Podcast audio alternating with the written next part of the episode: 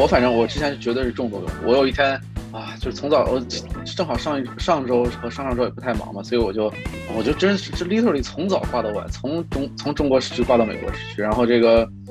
然后一直挂到晚上十一点多，然后我睡我睡觉了，然后睡觉我在梦里面我就一直在主持一个房间，然后就啊，早上早上起来巨累哦，就是因为那个房间还辩论的特别 intense，我早起我都觉得哎这个房间好像还没完，让我上那个让我上 Clubhouse 看一看这个房间是不是真的存在。呃，我更喜欢这种轻松一点的房，比如说前段时间有什么，呃，江浙沪渣男，呃，什么，呃，高高颜值相亲交友群，然后后来又出了什么低颜值相亲交友群。啊，听众朋友们，大家好，这又是新的一期越界。这一期的思路呢，来自于我前不久就开始用 Clubhouse，然后就中毒了好几天，然后对这个 app 可能也有点心得，所以想请两个朋友一起来谈一谈，呃，我们用 Clubhouse 的一个感想，以及为什么这个 app 会这么火，然后为什么大家会中毒，以及为什么有些人可能对它根本就不感兴趣。嗯，那呃，我们先请两位嘉宾来跟我们打个招呼吧。好的，Hello，大家好，我是 Williams College 毕业的 Julie，现在在国内，呃，在呃一家券商做研究。我用 Clubhouse，其实一开始就是在朋友圈看到一个人在说，我有俩呃邀请码，谁想要？我就 有一种 fear of missing out 吧，就是怕就想知道这东西到底是干什么的，我就要了。要了之后呢，莫名其妙被被一个朋友拉进了一个接龙的群，就是那种你拿你的邀请码邀请下面的素不相识的人，然后在这种接龙群呢，莫名其妙拉了大概有五百多到一千人，呃，进 Clubhouse，这个都是在 Clubhouse 在中国还没有被纳入科学上网的范围之内之前，呃，这就是简短的我跟 Clubhouse 相识的故事，嗯。然后我们另一位嘉宾呢，是我的网友，这次也是第一次线上见面。嗯，他也是嗯毕业于 Cornell 法学院，然后现在是在加州呃的一个律所工作。哎，大家好，我是叫我 Jason 就行。这个那个，我跟我跟那个朱莉有点像啊，就是他他说他这个嗯也是当时加了一个群嘛，然后当然他是拿到了邀请码加的那个群，我是在那个群里面拿到邀请码，所以说我可能就是。在这个群里面被邀请上岸的几百个人，甚至上千个人之一。然后，呃，我当时就是看到一篇文章，觉得挺有意思的，就是觉得这个就是挺好奇的，为什么他这么他能这么火。然后，当时对这个概，当时对这个 app 一无所知。然后上来以后才觉得，哦，还是挺有意思。然后我现在也觉得可能有一些更多的想法，所以想过来跟这个朋友们聊一聊。呃，我自己也是在朋友圈看到，但是我基本上都是看到。有一个朋友，就他截图了他自己的 Clubhouse 的那个 profile page，然后说里面有特别有意思的 room，就比如说台海两岸的青年就大乱聊那个群，就挺挺有名的当时。然后我就也是出于好奇，然后注册了，然后在里面确实也发现了很多特别敏感的一些话题的一些群，然后在里面就。沉浸了很久，久久不能自拔，所以呃，就觉得挺有意思。但现在最近的话呢，呃，我没有经常在刷，就感觉，当然这可能等下 Julie 跟 Jason 也可以分享一下，感觉他还是会以自己的一个朋友圈，就因为你 follow 的人来给你推送一些就是 chat room，然后他的一些 topic 可能会非常的。嗯，怎么说？有点像信息茧房的感觉，就是你可能越感兴趣的东西，它会越帮你推送，然后你就会在这个这几个 topic 里面打转，呃，所以不知道你们是不是有这种类似的感觉？对，然后我就是，呃，你之前列我就是还不太感兴趣的，然后可以充当一个给你提问的角色。嗯，不过我是呃呃，研究上是会做一些信息素养，然后这方面的学术调查，还有一些教育工作，所以有一些嗯另外一方面的视角。就是就这个信息茧房的话题就很有意思。其实我上个礼拜跟别人讨论这个问题的时候，他们觉得 Clubhouse 做的好的一点就是没有一个信息茧房。他们为什么这么说呢？意思就是说你可以去 follow 所有人。呃，就是说这个 Clubhouse 它不是一个纯正的就是有门槛的一种 social APP，比如说像微信，我们去加一个微信，其实是一个比较 significant 的一个 social activity，就跟这个人建立了一个比较密切的联系嘛。但在这个上面，你可以去 follow 炎亚纶，去 follow Elon Musk，然后你可能就可以看到他们在参与什么样子的房间，啊，所以他的意思就是说，可能因为这个辐射性比较大。其实你可以看到的房间是很多的，就理论上。但我个人觉得哈，我其实也是像你一样，我发现我关注的就是女性主义或者女权主义这些话题，包括一些稍微政治一点的话题，还有金融啊，还有上面有很多九九六这种互联网大厂的话题。到最后就发现，就是在这几个里面打转，然后你自己也会去 follow 在这些房间里面的那些讲得好的人，还有 moderator，然后就会得到更多的他们其他的房间。然后另外在国内嘛，我们也刚刚就是被纳入科学上网的范围。其实过年之后我就发现，啊，房间明显的比之前就没有那么多了。就至少在就是中国时段里面的房间，好像不如之前多了。我我我 echo 一下这个朱莉刚刚说的，就是我能明显感觉到，当这个这这这次强这个软件是比较狠的，对吧？直接下手就是把那个这个手机这个短信收发渠道给给这个淹掉了。所以说，我能明显感觉到，就是假如说把这个比作一个水池的话，就是感觉好像中文圈的活水已经截断了。现在其实很多所谓的有趣的。呃，中文的 room 要么就是在海外的华人，要么就是台湾人，基本上我感觉就是或者有一些可能是香港人搞的，然后所以就是本身嘛，对吧？这个为什么这些这个香港人、台湾人他们要在这上面 no room？本身我觉得一开始也是很多时候也也是出于跟要跟这个大陆人交流。就是我发现这个 Clubhouse 它有两个，或者说有三个这个，就是三个，嗯，怎么说呢？就是三个特点嘛。就是第一个就是。就像就像你们刚刚说的，比如说你可以关注什么 Elon Musk，你可以关注所谓的 influence，然后你这样的话，他们即使他们在哪个 room 的时候，然后你就看到了，然后你就可以跟他们去这个，嗯，你就可以跟着他们，然后到这个呃 room 来去听他们讲，或者听他们这个听他们的嘉宾去讲。然后，但这个我觉得有点像那种所谓即时的 podcast，就是所谓未剪辑的或者是 live 的 podcast。所以说这个东西到底需不需要用 Clubhouse 来弄？就是我不知道这是不是最好的形式，因为它一 Clubhouse 没有，其实是不鼓励你去录音的。然后第二呢，它没有一个专门的，大多数 room 它没有一个专门的人去专职去这个录音。所以说，嗯，我我不知道我不知道这个是不是一个，就这个 app 一开始设计的时候就是想要达到的一个效果。嗯，因为我我我我总觉得可能 podcast 像这种之前录，然后这样很多人准备，然后不是这种随意发言，因为因为这个随意发言一般来说质量可能没有那么高。可能反而效果更好一点。然后第二个，然后但我个人比较喜欢的反而是那种小 room，就是十几个人、二十几个人，就是这些人可能就是在 Clubhouse 上认识，然后慢慢慢慢，这些人就喜欢聚在一起。然后呢，你可以把 room 设置成开放的 room，这样的话就是，虽然说有十几个人在经常聊，但是经常会有那么三四个人加进来，然后你们不认识，然后你们就开始继续聊。就这个这种互动，其实是我最近几天发现还挺有意思。然后我一会儿可以再。深入聊一聊。哦，还有第三点就是，我发现很多大 room 在结束以后，很多人会开一个小 room，要么去 parody 这个大 room，要么去这个这个这个去交流，跟这个在这个大 room 听完以后的观这个这个听后感，我觉得这个也挺有意思的。就是，嗯，就好像就好比就好像是在参加完一个文化活动以后，然后一些当当时在这个场子里面认识的一些人，就开始在旁边的酒吧里面说开个桌，然后大家就开始聊这个文化活动。我觉得这个是个特别有意思。这个是至少在现实中很难找到一个对应的这个对应的这种所谓的社交模式也好，或者说这个这个聚会模式也好，所以我我觉得我觉得大大房间小房间从就是第一个我刚刚第一个说那那种大房间像一个 lecture room，第二个这种小房间像一个就是所谓的社交的，就是真的大家是为了交朋友，而不是探讨某个特定议题的。第三个就是好像把这两者联系在一起，我觉得这个还挺有意思。对，你可以一个一个说，你这分类还挺有意思的。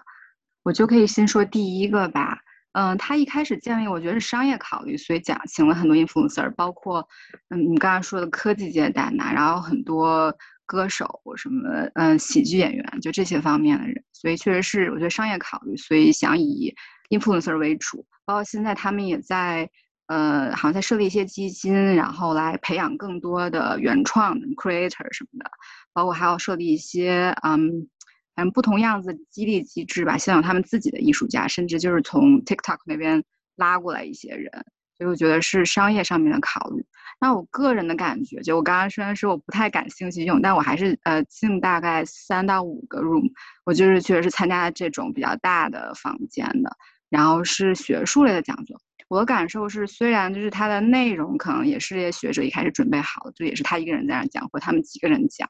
但是明显感觉，因为他那个形式非常鼓励大家去提问，能感觉到，嗯，听众提问就会非常自如。如果比起 Zoom 或者其他的形式，然后甚至有一些更愿意去怼这个主讲人，即使可能是非常德高望重，或者是嗯已经说的非常深入的。这样一个过程，所以我觉得挺两面的。一个方面，我觉得确实是引发了特别自由的一些提问讨论，就是让我感受到，嗯，比如我们作为一个呃平民的呃喜欢看书的人或者思考问题的人，愿意有这些跟你刚刚讲 influencer 他们的交流。那另外一方面，我觉得是有点混乱的，尤其是有时候猫 o 其实控制不好现场，然后有些比较敏感的话题就。嗯，我觉得效果非常不好，就是也没有很深入的讨论，然后就是一些大家互相争吵，不光是观点，就甚至是在探讨我先说还是你先说这样方面的，我觉得就效果不是很好。作为在 Clubhouse 这个形式，那我觉得你第一点我就有这样的感受。那大家用 Clubhouse 有没有什么就是给给你们印象特别深刻的 room？可能这个 room 听了之后，你决定继续使用这个 app，而不是就是弃用它了。嗯，我其实一开始就是用的很尴尬，就是，呃，因为我一开始就没有 invite，然后我朋友在等我的邀请码，所以我就觉得是不是我多参与一些房间，我就能得到邀请码。我一开始进的一个房间就是讲怎么在日本买房的这样子一个房间。所以听下来就觉得，呃，好像跟我的生活没有特别大的关系。然后也因为我没有 follow 很多人，也没有找到自己喜欢的 room。我最后是因为听了小声喧哗，就你们隔壁的 一个 podcast，他们的一个 live session，就是一个主播 Q&A 这种，就是在晚上大家会问一些问题，然后他们回答跟这个 podcast 相关的。然后同时还有一个推荐中文播客的。这么一个 room，然后我在里面也听说了比较好的播客，听呃，比如说风投圈，就是我从那里听说的，我后来又去听了。我最后决定使用的原因是因为，首先 follow 到了感兴趣的人，然后另外就是它的陪伴感比较强。其实我是有这么一个感想哈，我个人也是参与过一些 room，但说实话，我们工作也就是很忙，呃，所以我其实是在吃饭的时候把它当成就是背景音。去听一下，它没有 podcast 那么的，我怎么解释？它它没有 podcast 那么的 intense，就是说你不用一直费那么大的脑子。我听 podcast 有时候会觉得很累，我就怕我一段没有听到，我就漏到一些干货。但这个 clubhouse 的感觉就是比较放松，你就听吧。你觉得漏了信息，还有别人去说更多的信息，然后你听不下去了，你换一个房间。然后总有那种 KTV 这种水的房间，你可以去听歌，嗯，所以我就觉得比较 chill 一点，嗯，这是我最后选择使用 Clubhouse 的原因。对，嗯，哎，我觉得你说的很好，哎，就是这个，我就是相当于把我的一个疑惑解开了，就为什么有人觉得就是会去那些大的房间里面去听一些，呃，比如说类似 Podcast 里面会讲的内容，因为因为确实就是。Podcast 确实就像你说的，这个信息密度太大，然后有的时候你稍微错过一点，可能就不知道在讲什么。然后这个，呃，我之前觉得，嗯，可能一个大房间里面前十分钟和、后十分钟，假如说你一个人是前十分钟进去的，一个人后十分钟进去，他俩的听的体验可能完全不一样，因为发言的人不一样，然后这个可能这个这个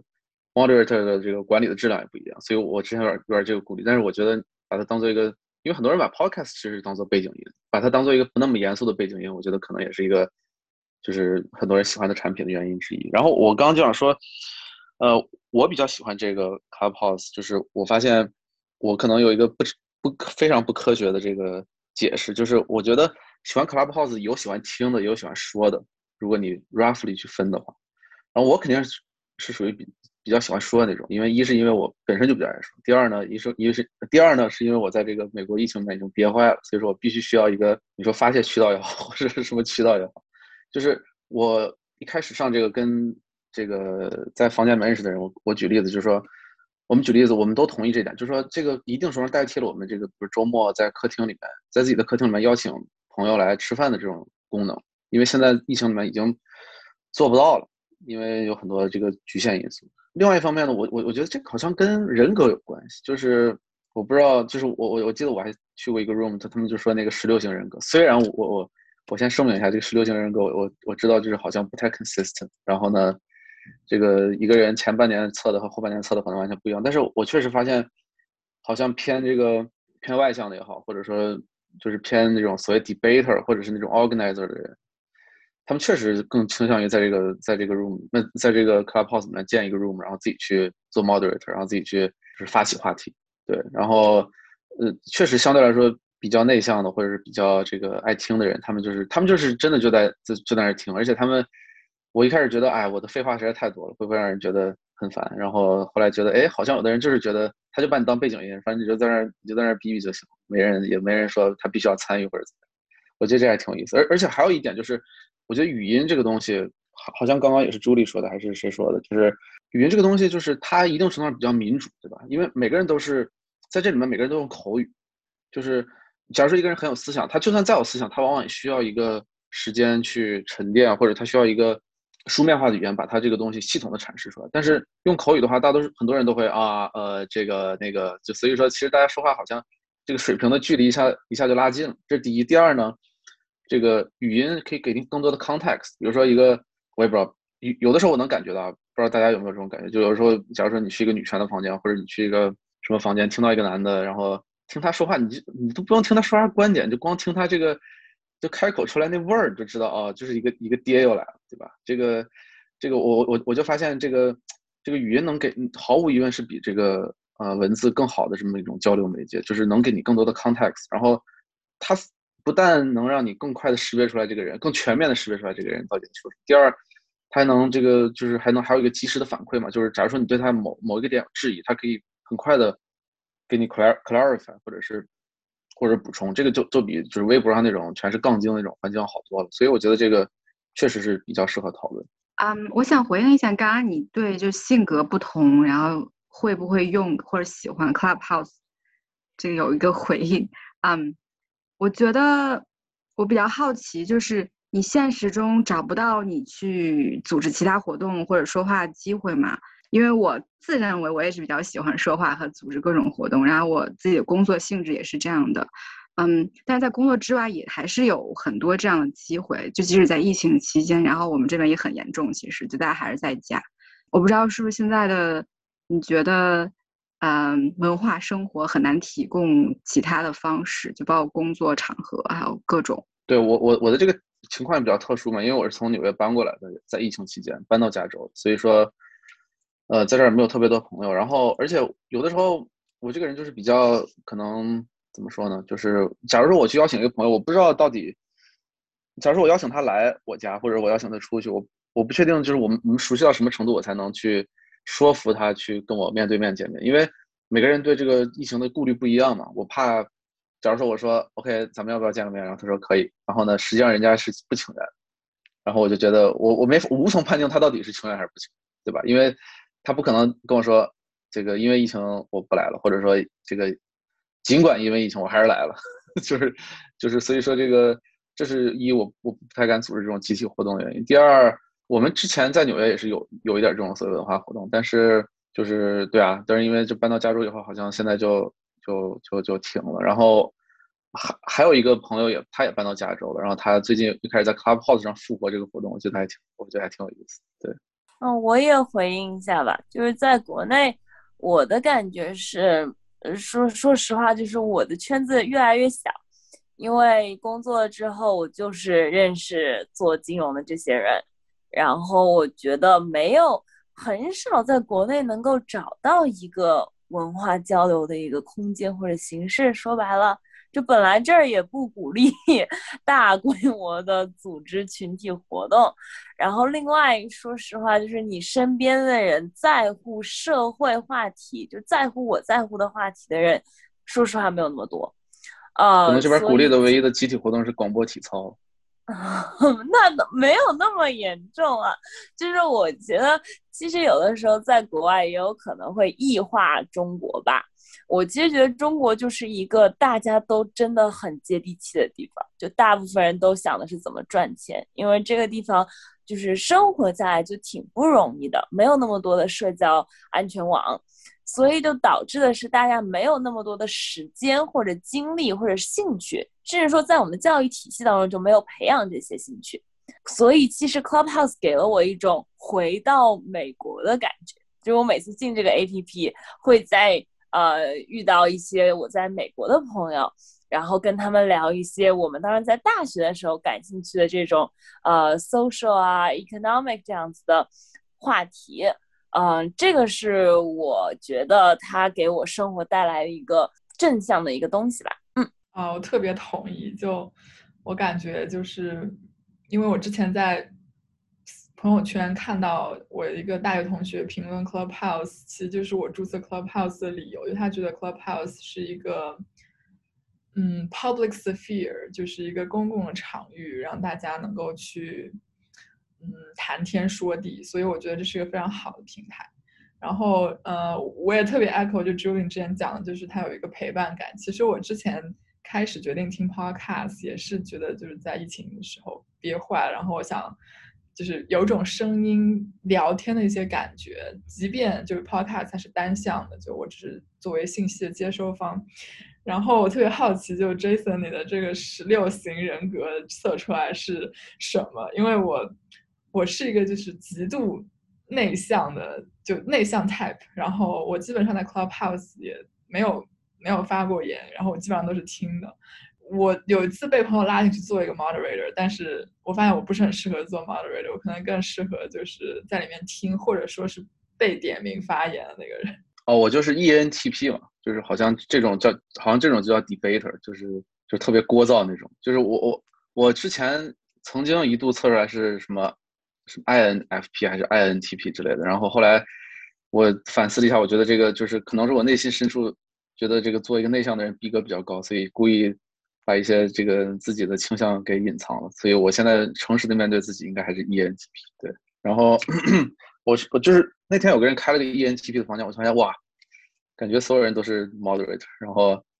我一下就觉得哇，我我怎么我怎么这么 我怎么这么不孤单，对吧？然后。对，我觉得这个还还挺有意思，就是，但当然，怎么说呢？就是还是有这么一个问题，就是这个这个 app 就这个这个活水确实越来越少，尤其是中文的。就是我偶尔会参加一个英文的 room，然后会上去会上去说两句，但是我不知道我不知道大家对英文房间的感觉啊。就是我曾经在一个英文的政治的房间里面说，就是讨论中国政治房间里面说两句，这个还算我相对比较熟悉的议题。但是很多英文房间它可能感觉是。这个职场成长的好像比较多，然后，然后就是大家说话啊都很有礼貌，然后都是那种啊，就是就好像你能在美国的这个，这个，这个，这个，我不知道，我我就感觉好像我们中国人说话好像更，更就像更更接地气一点，更这个没有那么多繁文缛节，感觉美国人这人说话好像很多人好像就是，尤其那种大 room 的，好像是有有一套这个议事法则一样的，所以我我我我一般都是观察一段时间，我就默默退出了，对，然后而且。而且还有一个就是很多是科技行业的，所以我也不太懂，不知道科技行业的这个这个对吧？这个各种组织架构是什么样，所以我也就没有继续听。英文我参加了，就也是刚刚讲的那种学术的，所以比较符合你这个印象，就大家都非常呃正式。而且我参加那是什么讨论论文的那种 room，就反正很无聊，但是就反正很正式、很礼貌。但我有看很多报道在讲。啊，其实现在在英文语境里面，大家很其实很担心各种出现的，包括嗯厌女啊、种族歧视，还有各种呃网络暴力这样的语言。所以说明，虽然我没有听到过这些 room，但是肯定是有很多这样存在的。啊，甚至还有有一个好像。呃，一个女性嘛，她好像发表了就是比较女权的一些言论，然后就被另外一些人瞄准了她这个账号，开始就我不知道是只能举报还是怎样，总之她的账号最后就被呃停止了。就这种网络暴力还是挺多的，包括我刚刚说种族歧视这样的言论，就是一开始 influencer 其实很多请了就是黑人说唱歌手，就是靠这些群体来。呃，烘托起了他的很多火热度在英文环境中，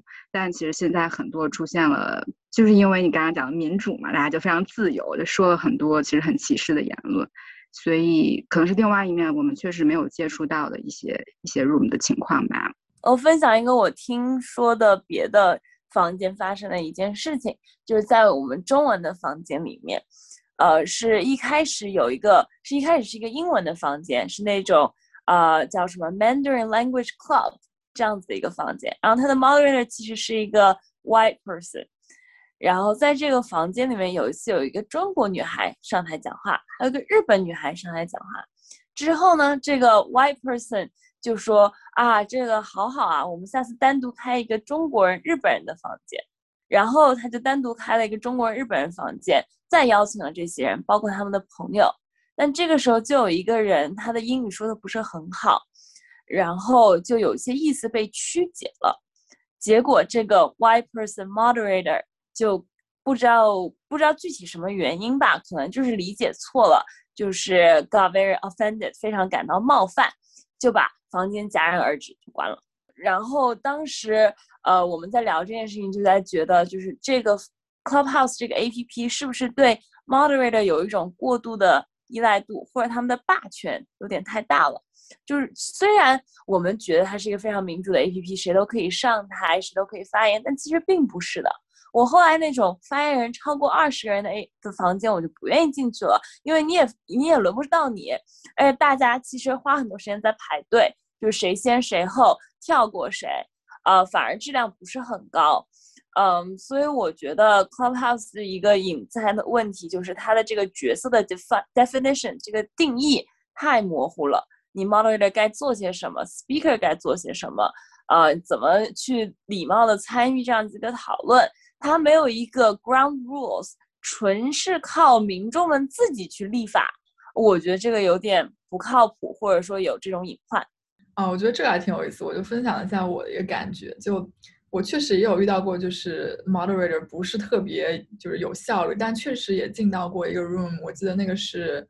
嗯，一个台独房，就是有一些台湾人，呃，moderator moderator 建起来了，然后他们就 set 了一个非常明确的一个 rule，就是提问只能够由中国大陆人来提问，然后每个人只能提一个问题。然后回答必须是由台湾人来回答，然后大家的发言时间都是严格计时，然后呃那个那个 room 就非常的 efficient，我在那个 room 里面待了差不多两个小时，就听了特别特别多很有意思的见闻。呃，你刚刚说的那个就是好像特别过度依赖于就是 moderator 制定的规则，我感觉还是。嗯，还是挺需要就是 moderator 来做这些事情的，不然的话，就是如果大家都想发言的话，可能秩序会非常的混乱，然后就你其实也听不到什么特别有意思的一些一些问题。跟着你刚刚说的，我其实还挺就是挺想了解一下，就你们对于 Clubhouse 作为一个这样的一个平台，对于它促进讨论和交流。你们是怎么看？就它真的是有在促进各个就是跨立场、跨国别、跨文化、跨代际之间的一个交流吗？还是更多的时候是，有着相似立场的人就是抱团自嗨的这感觉？我觉得它的利益肯定是这个，就它的初衷肯定是想要有这样子的东西，但实际操作上面我并不觉得。就首先时差就把人隔开了。就是你中国人和美国人还能碰上，其实有的时候跟加州我们碰上就比较难了。然后另外一点，语言就是这个是没有办法越过的鸿沟。你一个就是有的时候我也发现，一个讲英文的人进来我们一个全中文的房间，我们会觉得有点局促。那一下就要就要切换成英语，为了去呃有这个 inclusivity。然后另外一点就是这个代际，像是我妈是不可能去注册这个 APP 的。就是这个上面的人，他的呃 age range 其实很小。那么那些就所谓就是稍微年纪大一点的，要么是大佬，要么就他们真的是活得很前卫。但是普罗大众的年纪稍微大一点的声音是听不到的。然后这个，嗯，这个 echoing chamber，呃，也是因为像我刚才一开始说的，因为你 follow 的人越来越同质化，你听到的声音可能慢慢也会越来越同质化。在这个，嗯，最后像丁伟刚才说的，就是呃，丁毅刚才说的，呃，就是在这个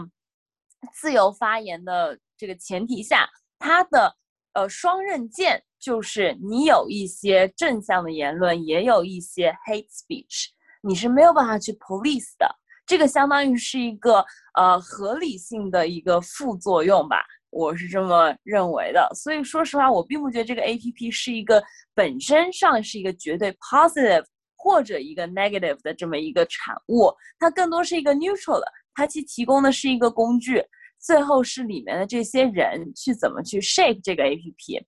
然后他其实做的一点比较好的，就是一开始这个邀请码的机制吧。它的初衷就是你会邀请一些同样活跃的、可能会用这个 APP 的人上这个 APP，呃，但是问题就是也出现了我们这种接龙群吧。所以说实话，这个的嗯一开始设计的这个意义也没有被完全的践行。嗯，对，我觉得我我我说两句啊，我觉得这个嗯，我觉得你刚说的这个。就是它，它是 neutral 的，我觉得是很有道理。其实它这个 app 从这个一开始建立，我觉得它包括这个对这个，包括 moderator，比如说 moderator，第一个 moderator 建房的人肯定是 moderator，然后呢，他可以把这个 moderator，呃，传给任意人，然后任意人又可以传把这个 moderator 传给任意人，然后呢，其他的 moderator 甚至可以把之前的房主给变成 audience。所以这个，呃，我觉得这个还是挺，就是怎么说呢？就是它这个规则其实是挺简单的，并且是。嗯，鼓励自制的，我觉得就是这个自，当然这个自制的质量就像像全世界所有的 community 一样，自制的质量有高有低，有有好有坏，所以这个我觉得这个这个这个工具本身，嗯，我觉得已经做的还不错了。比如说，就这个促进讨论而言，他一开始至少他在你注册的时候，他鼓励的是实名制，他还是对这个还是这个比较这个强调的。然后呢，这个他也鼓励你去绑定你的这个 Instagram 账户，所以。嗯，我觉得他还是想营造一种，就是我可以完全可以想象，他完全可以做成一个完全匿名，就像 Twitter 或者就像一个别的什么东西，然后你可以起任意的名字，然后我可以想象在那样的，就是人人的心理变化是很微妙的。一旦要是他看到身边的人都是实名的，就哪怕他自己不是实名，他看到身边人都是实名，他可能也会这个不会那么轻易的就去就去捣乱啊或者怎么样。但是如果是所有人这在这个在这里面说话的，反正所有人什么。什么什么什么牛鬼蛇神都有，那可能他就是觉得，哎，我我就想说什么就说什么。所以我觉得这个他是有意识的在设计一个实名的，并且这个鼓励人自治的这么一个社区。然后我觉得还有一个就是，如果说交流，我觉得交流就有很多层面嘛，就咱们刚刚说到的，有有这种大的 influencer 建的房间，然后有小的社交的。其实小的社交会甚至有小的那种读书会或者分享会，其实我觉得也挺怎么说呢，也挺这个。也挺有这个干货的，其实，嗯，还有一个点就是它不是它不是视频嘛，它不是视频。第一，保证了这个这个会议不会卡死，对吧？两千多个人同时视频，感觉是不太可能。然后第二就是，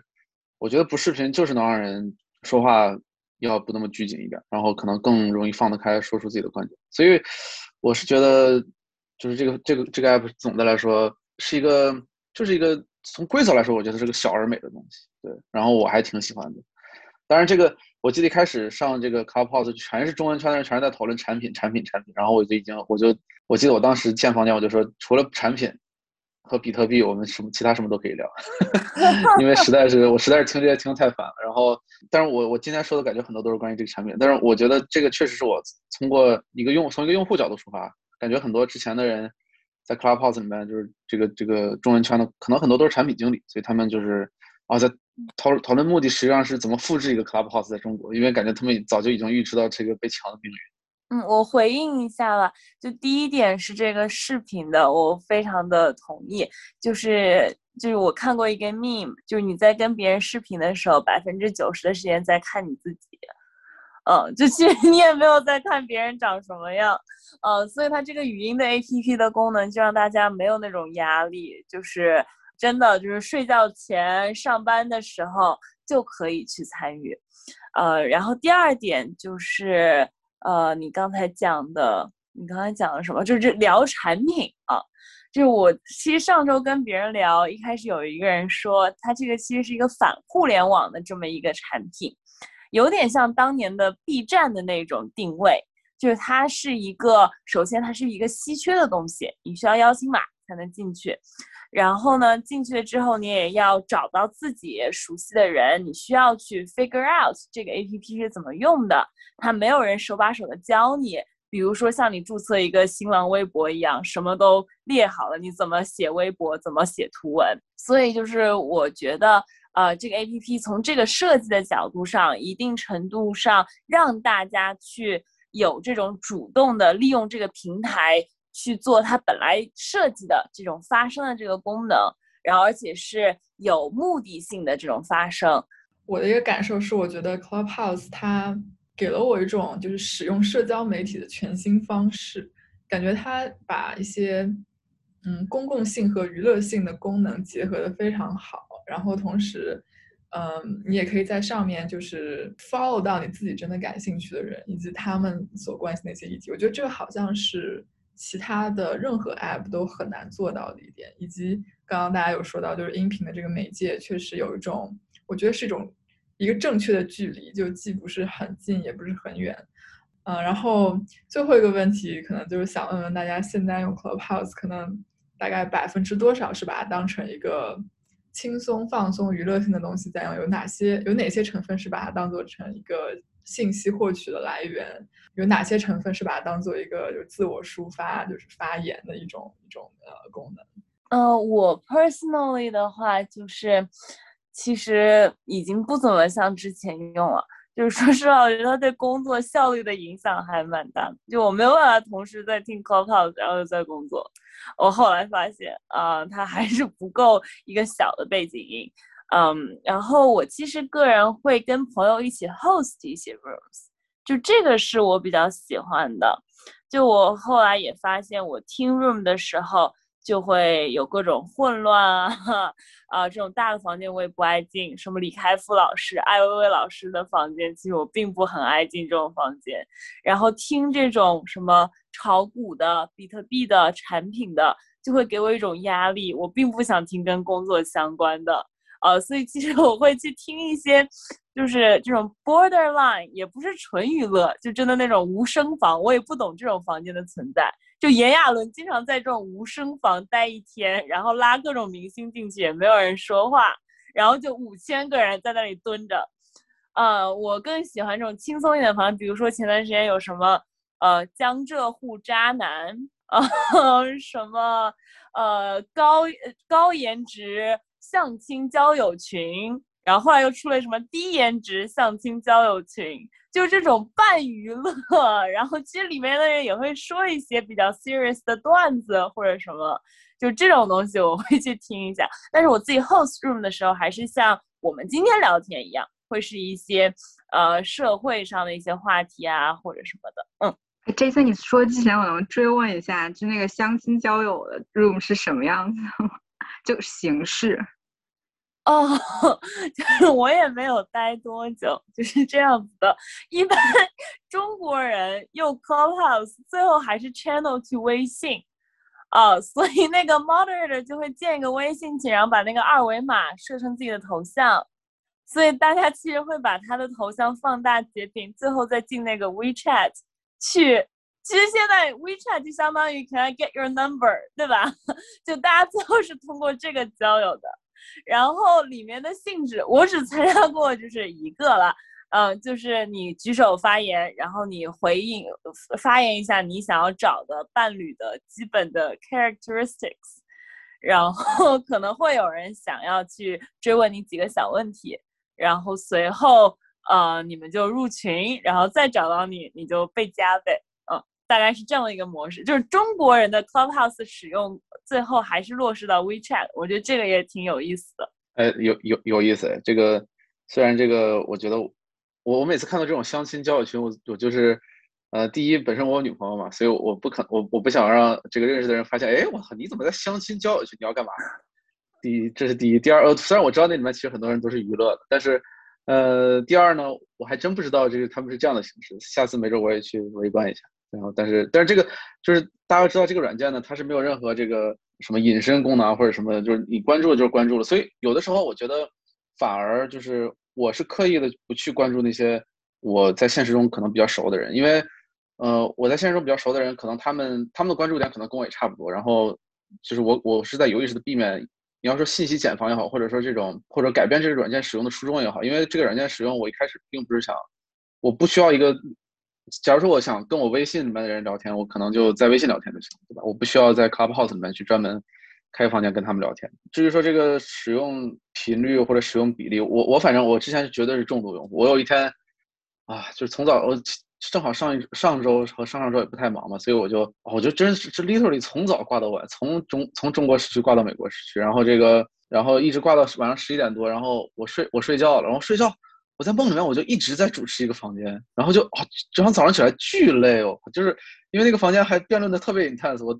早起我都觉得，哎，这个房间好像还没完，让我上那个让我上 Clubhouse 看一看这个房间是不是真的存在，所以这个还挺可怕的，所以我我我我这周也开始开始忙了，所以我就呃也有意识的这个减低了频率，然后另外一方面呢，也是我之前在这 Clubhouse 上认识的一群朋友，他们就是天南海北哪儿都有，然后我们就是经常会在一个房间里面聚一聚聊聊一聊天，他们也。就是这个春节过了嘛，开始上班了，然后，所以说这个相对来说，这个自然而然这个频率就降低了。我我有时候觉得也有点遗憾吧，就是这个是一个有点让人这个伤感的点，就是尽管说你们在这个上面好像没有没有没有这个边界，假如说你们语言都是相同的，哪怕时区，其实大家也是可以克服的。这个让我感动的就是我们那个小房间里面很多人，就是他们特别愿意在这个房间里面聊天，所以很多人就是熬到三四点还在那个房间里面，我们还还在那聊，所以我觉得还就是就是特别温馨的感觉，就是可能有点像炎亚纶找五千个人蹲在他家门外那种感觉一样。然后这个，但是相对来说，因为你没法在线下去夯实这种这种交流嘛，所以有的时候可能我可以想象，可能慢慢慢慢这个，嗯，可能有的人就就可能跟你渐行渐远，然后还有就是我我我还是我现在可能越来越就是断断续续的用，就是有的时候上个十分钟看一看大家都在干什么，然后这个有的时候比如说那天那个春春节那天有一个什么什么声带模仿大赛，然后他们搞得还挺还挺那个还挺有意思的。虽然我觉得他们 host 的这个水平有待提高了，但是嗯，这个表演节目的很多人还是挺有挺有水准。我也上去我也上去排麦，就是他们那个就是两千人的房间，我上去排麦，然后。然后那个呃模仿了那个 Trump，然后呃还有就是有一个那个 K 歌群，然后我有的时候也会去，他们就是固定时间一个台湾人开的，然后就是我有时候就是唱吼两嗓子然后再下来，我觉得还挺好的，就是这种慢慢慢慢把它变成 bite size，对吧？bite size 的这个使用，我觉得比之前我那种硬核使用要对我的这个身心健康都有都有好处。对，我觉得听你们俩说。特别受启发，我应该去仔细的研究一下，试试好好用一下。因为我现在还是处于，就可能之前我刚刚说参加了几个 room，然后也觉得没有特别有收获，然后就完全就不碰它了。我自己还是挺功利的吧，就是我基本上也不太用社交媒体，其他社交媒体我也不是很用，然后用的话都是当成，可能都是当成 LinkedIn 来用的，就我所有都是用来交流工作。然后我之前觉得，就连听播客对我来说都好像信息密度不够大，然后就要听就就听书或者听课，就是非常我就觉得我是很功利的对我的业余时间的嗯利用。但是听你们这么说，我觉得就应该要抱着一个更探索的心态，所以我觉得今天收获很多，对我这个。完全跟看一直不太感冒的人，就能学到很多不同的角度。然后你们刚刚说各种 room，包括这个相亲交友什么的，有不同的功能可以去探索。嗯，就特别感谢你们今天过来跟我们两个一块儿聊。谢谢谢谢谢谢给我这个机会，让我继续逼逼。